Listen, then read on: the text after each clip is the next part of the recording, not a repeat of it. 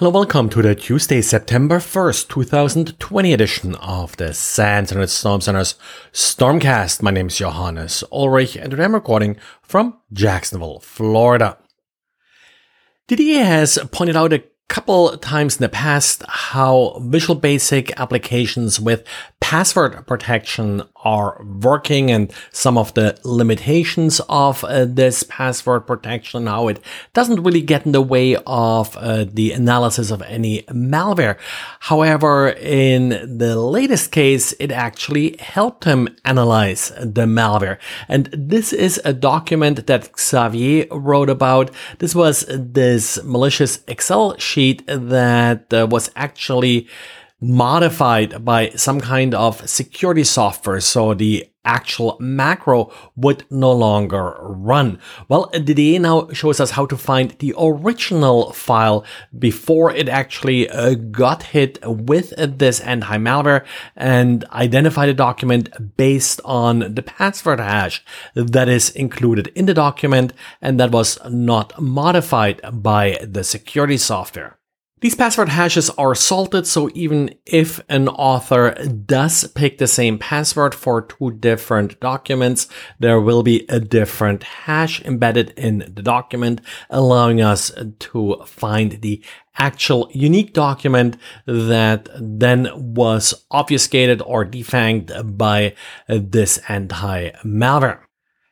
And Slack fixed an interesting remote code execution vulnerability. Part of the problem with Slack is that it uses the Electron uh, framework. And in Electron, you are using essentially JavaScript and HTML to write desktop applications. But vulnerabilities that are typically associated with uh, web applications are now also exposing these desktop applications.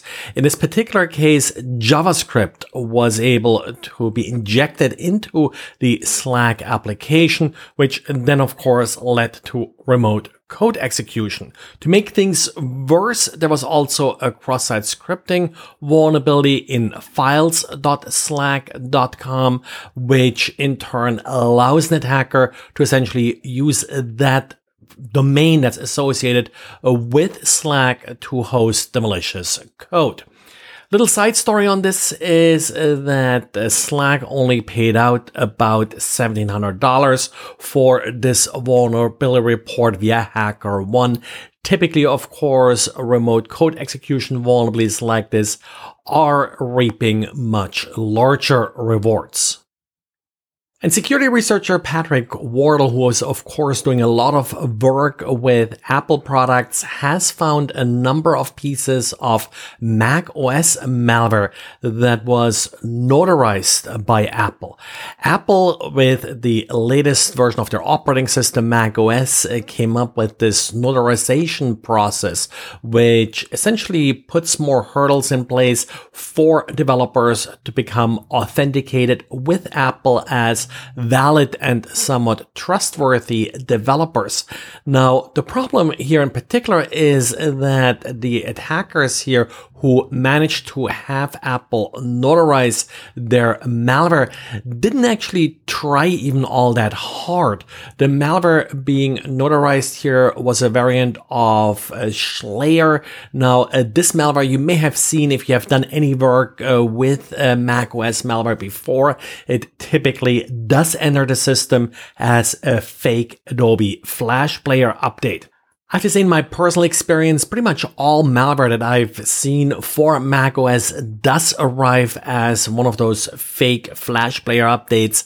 So not only did Apple trust a developer that then created malware, it also didn't do apparently a very good job in actually verify the software before it was digitally signed. And Cisco released an advisory regarding a vulnerability in its Cisco IOS XR software. The distance vector multicast routing protocol is subject to a denial of service vulnerability. Now, typically I wouldn't highlight uh, this type of vulnerability, but it is apparently already being actively exploited in the wild according to Cisco. This affects more their carrier grade product So your home routers and such are likely not affected by this vulnerability. And well, that's it for today. So thanks again for listening and talk to you again tomorrow.